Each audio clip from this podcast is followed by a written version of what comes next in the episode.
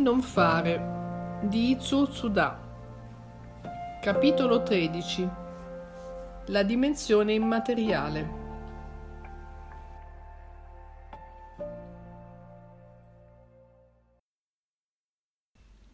Quel che caratterizza la società moderna è la distinzione tra diritti reali e diritti personali.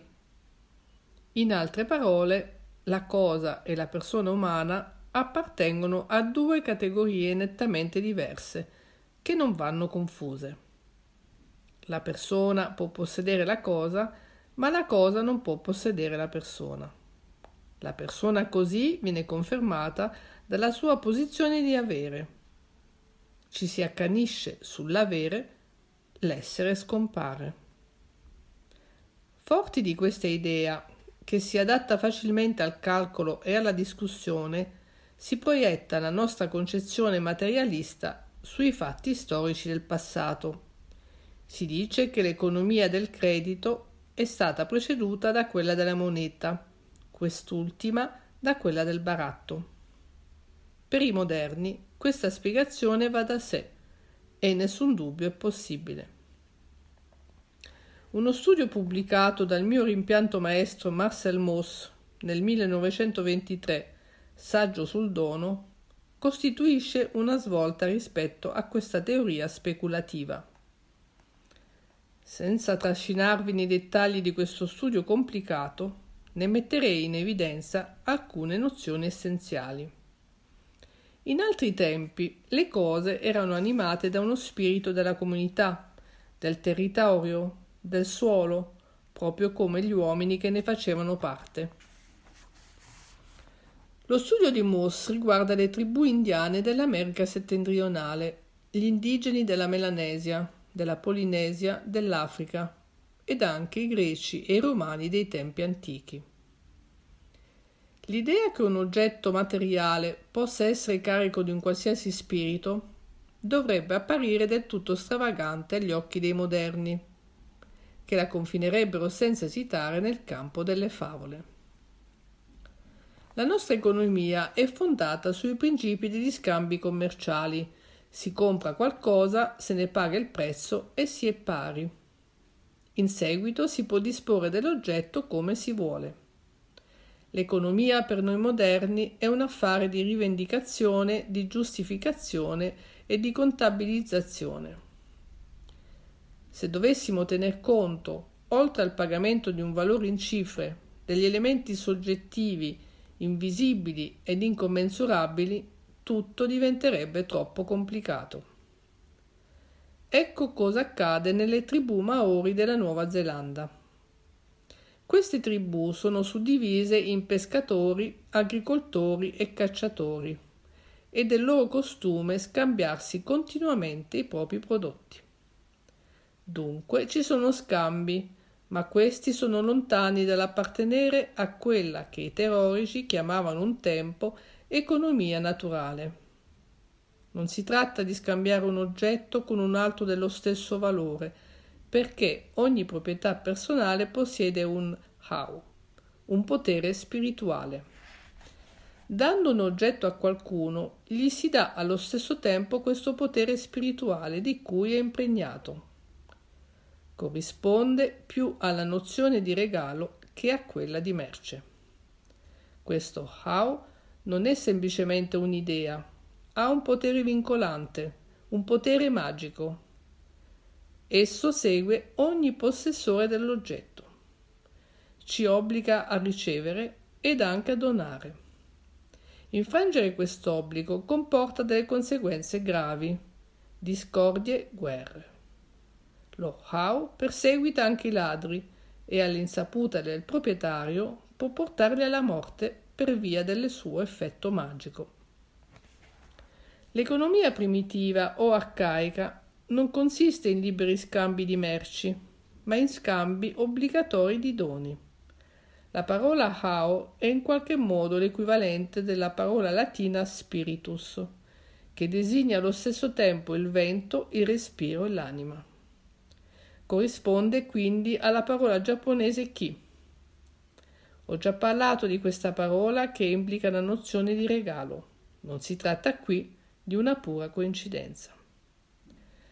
È stato probabilmente il popolo latino a passare per primo da un sistema di scambio di doni in cui esiste una fusione tra le persone e le cose, ad un diritto che le distingue, al nostro sistema moderno di proprietà, di alienazione e di libero scambio. Tuttavia conosciamo le difficoltà che gli antichi romani hanno avuto per superare il periodo di transizione che si pone all'inizio della loro storia scritta, dove i costumi arcaici lasciavano ancora delle vestigia. Ne testimone l'importanza accordata alla tradizione dei beni, che è un'occasione solenne che impegna le due parti in causa. I romani distinguevano tra famiglia, che comprende le persone, e le res, cose, schiavi, ma anche viveri e mezzi di sostentamento della famiglia da una parte e pecunia, il bestiame dei campi dall'altra. E quest'ultima che facilitava molto gli scambi commerciali perché non era impregnata dello spirito della famiglia. La nascita del sistema monetario è dovuta al carattere sconsacrato del bestiame dei campi. Per questo le monete coniate avevano all'inizio la forma di animali domestici. Per semplificare la cosa, possiamo presumere che all'origine tutti i sistemi di scambio avessero un carattere sacro in ogni popolo. L'evoluzione verso il sistema desacralizzato di scambi ha seguito un ritmo differente a seconda dei popoli. In India e in Germania erano ancora conservate, nelle epoche storiche, le istituzioni direttamente legate ai diritti arcaici, mentre i romani ne hanno mantenuto solo alcune tracce. Ma in ogni altra parte del mondo, in Melanesia, in Polinesia, in Africa, tra gli indiani d'America, il sistema è ancora vivo. Si deve forse dire che una volta installato il sistema materialista, freddo e calcolatore delle società moderne, non rimane più nulla di questa mentalità primitiva troppo soggettiva, troppo aleatoria, troppo ingomba di considerazioni personali? Se si parlasse di strenne natalizie e di regali di compleanno, ciò farebbe ridere solo la gente.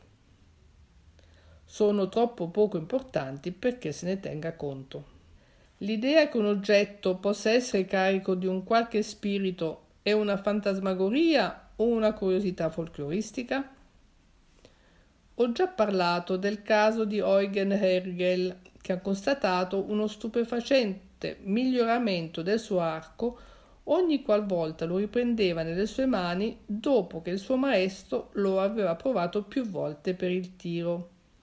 Era come se lo spirito del maestro fosse passato al suo arco. Uscito da un secolo dal feudalesimo, il Giappone mantiene in molti aspetti tracce dell'antica economia il matrimonio è ancora un affare tra due famiglie, piuttosto che quello tra due individui. Una volta la sposa poteva essere ripudiata per la semplice ragione che non riusciva ad adattarsi al cafu, letteralmente vento della casa, cioè allo spirito della famiglia. Cos'è questo spirito della famiglia? Nessuno poteva dimostrarlo. Una simile usanza facilita il divorzio in favore del marito? Di fatto avveniva il contrario, visto che allora la percentuale dei divorzi era molto bassa. Si parla anche di shafu, spirito dell'azienda dove si lavora. La formazione dei quadri, prima di essere un affare intellettuale o tecnico, è una materia di integrazione in questo spirito. Un agente amministrativo tecnico o commerciale, è un uomo di questa o quella società, prima di essere un contabile o un meccanico.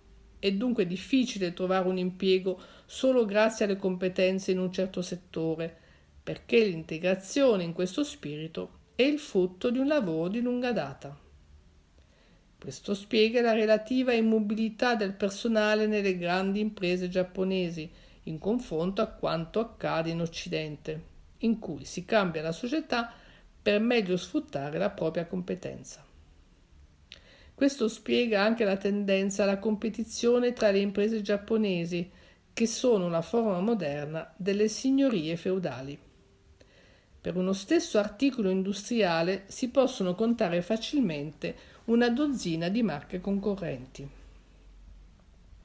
I turisti giapponesi sono conosciuti per una loro abitudine curiosa.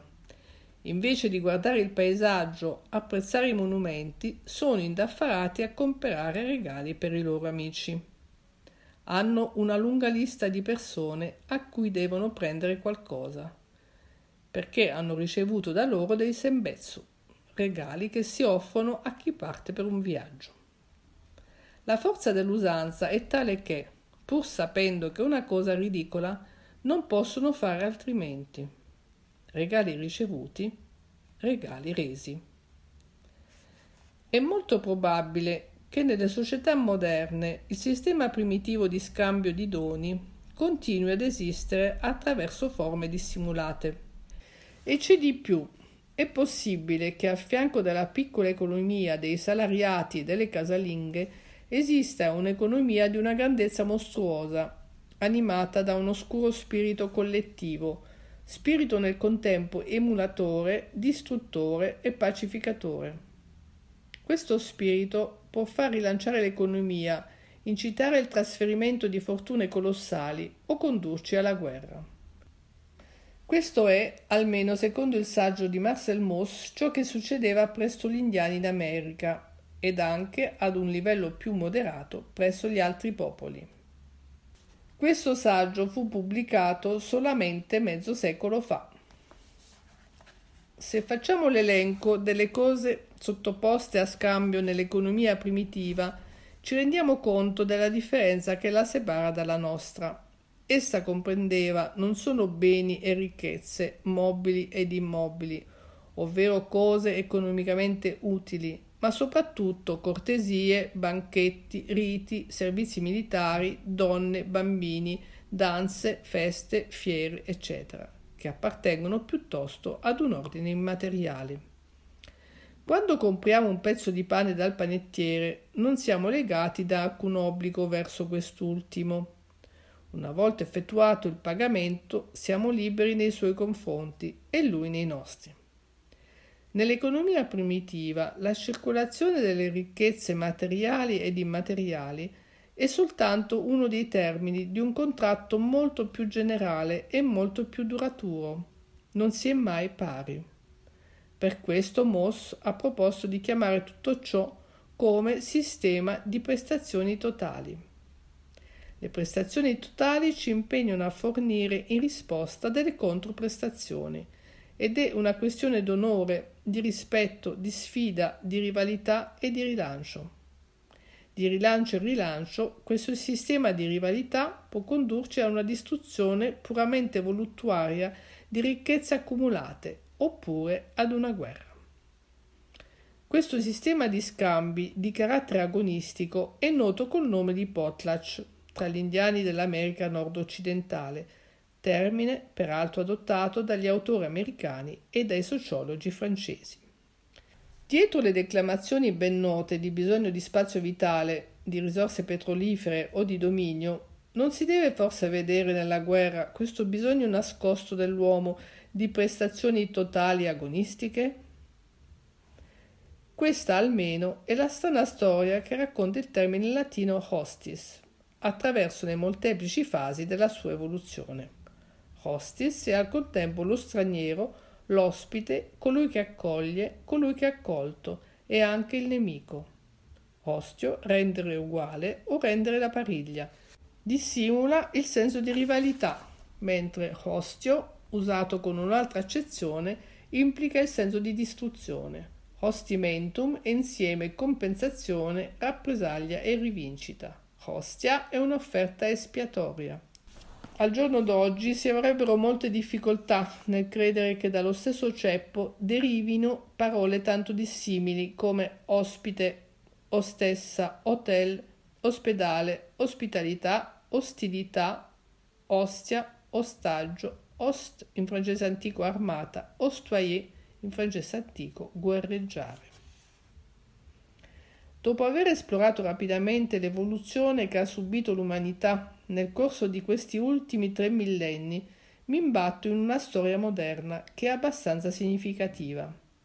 Mi accontento per il momento di rilevare alcuni fatti riportati in un'opera di divulgazione ESP Extrasensory Perception di Brad Steiger. Questi fatti sono delle testimonianze dirette sufficientemente precise per non essere il frutto di errori di interpretazione. Penso che esistono molte opere simili. La psicometria è una tecnica intuitiva che permette di rivelare, partendo da un oggetto appartenente ad un individuo, non solo i dettagli della sua vita passata che lui conosce, ma anche quelli che lui stesso ignora. Io stesso non sono al corrente di come si pratichi questa tecnica, ma il risultato può benissimo sorprenderci. Durante la seconda guerra mondiale, un giovane ebreo andò a consultare il dottor Connell County Cork, Irlanda, si lamentava di un dolore insopportabile alle mani che gli impediva persino di dormire la notte. L'esame medico rilevò solo una leggera graffiatura, nessuna frattura, niente di serio, ma il paziente continuava a lamentarsi. Dopo numerosi tentativi infruttuosi, il dottor Connell arrivò alla conclusione che dietro all'insignificante ferita doveva celarsi un trauma più profondo, di ordine psichico. Decise di fare appello alla competenza della signorina Gerardine Cummins, psicometrista. Le inviò una penna stilografica che apparteneva al giovane. L'esame psicometrico dell'oggetto rivelò questo. Più di un secolo prima, uno degli antenati di questo giovane aveva subito una terribile punizione in Russia gli erano state amputate le mani per essersi opposto alle prerogative del padrone nei confronti di sua moglie. Costui fece in seguito incendiare il ghetto, scacciò gli ebrei e sterminò la famiglia, ad eccezione di un bambino. I discendenti di quest'ultimo si stabilirono poi a County Cork, ma la memoria di quel terribile dramma restò sepolta nel subconscio di ognuno di essi. Il concorso di diverse circostanze ha suscitato la riapparizione di questo ricordo, che si era conservato di generazione in generazione senza trasmissione orale conscia. Il giovane ebreo durante l'infanzia vide uno dei suoi amici intimi farsi una profonda ferita alla mano. Più tardi vide anche un vicino morire di tetano a causa di un graffio alla mano fu naturalmente scosso dallo sterminio sistematico degli ebrei europei compiuti dai nazisti. Fu assunto nel corpo dei pompieri di Belfast. Un giorno, salutando un ufficiale, ritrasse così rapidamente la mano che urtò una pompa che stava dietro di lui. La lesione che si procurò non aveva niente di serio in sé, ma fu l'occasione che risuscitò un dramma vecchio di più di cent'anni, incendio del ghetto, antisemitismo, mani amputate. Quando si trovò di fronte a questo rapporto psicometrico, il paziente disse Mi sembra di aver già sentito queste cose da qualche parte, ma non so dove. Dopodiché la sua guarigione avvenne con una stupefacente rapidità. Dal punto di vista materialista, una storia del genere è inammissibile. Un oggetto, in questo caso una penna stenografica, non può conservare la memoria dell'individuo a cui appartiene. La memoria è una materia della corteccia cerebrale, tanto più che il proprietario non ne ha conservato un ricordo preciso. D'altronde, la sensazione del dolore non si trasmette di generazione in generazione, non più di quella del piacere, eccetera. Tuttavia, vedremo in seguito che esistono talmente tanti fatti che contraddicono la nostra concezione ortodossa sulla percezione, sulla nozione di tempo e di spazio, sulla causa dell'azione, che è già difficile mantenere un'intransigenza assoluta al riguardo. Quando ho parlato dell'affinità tra la persona e l'oggetto, uno dei praticanti di movimento rigeneratore mi ha detto che riconosce immediatamente la sua biancheria intima, lavata insieme a quella degli altri, apparentemente identica a quest'ultima perché è di cotone bianco. Inoltre prova una sensazione piacevole nel toccare la biancheria di sua madre, mentre prova una specie di avversione nel toccare quella di suo padre. Le relazioni enigmatiche tra la persona e l'oggetto possono stabilirsi prima che la persona, soggetto della conoscenza, abbia riconosciuto l'oggetto tramite la via ordinaria della percezione sensoriale. Questo fu il caso almeno di Dorsey Callum, un povero fattore della regione di Renovo in Pennsylvania. Un sogno persistente gli annunciava l'esistenza di un giacimento di gas naturale nelle colline vicino alla sua fattoria. Inoltre il sogno gli indicava dove doveva scavare e lo incitava a cominciare subito. Alla fine si mise d'accordo con le persone del posto e formò una piccola società e cominciò la perforazione. Gli scettici si presero un gran colpo quando il gas, sprizzando dal pozzo, spazzò via l'installazione e gli esperti impiegarono quattro giorni di sforzi per domare l'incendio. Ciò accadde nel 1949. Tre anni dopo, nel 1951, esistevano un centinaio di pozzi nella regione di Renovo e le azioni aumentarono di 30 volte rispetto al loro valore iniziale. Callum divenne ricco grazie ad un sogno.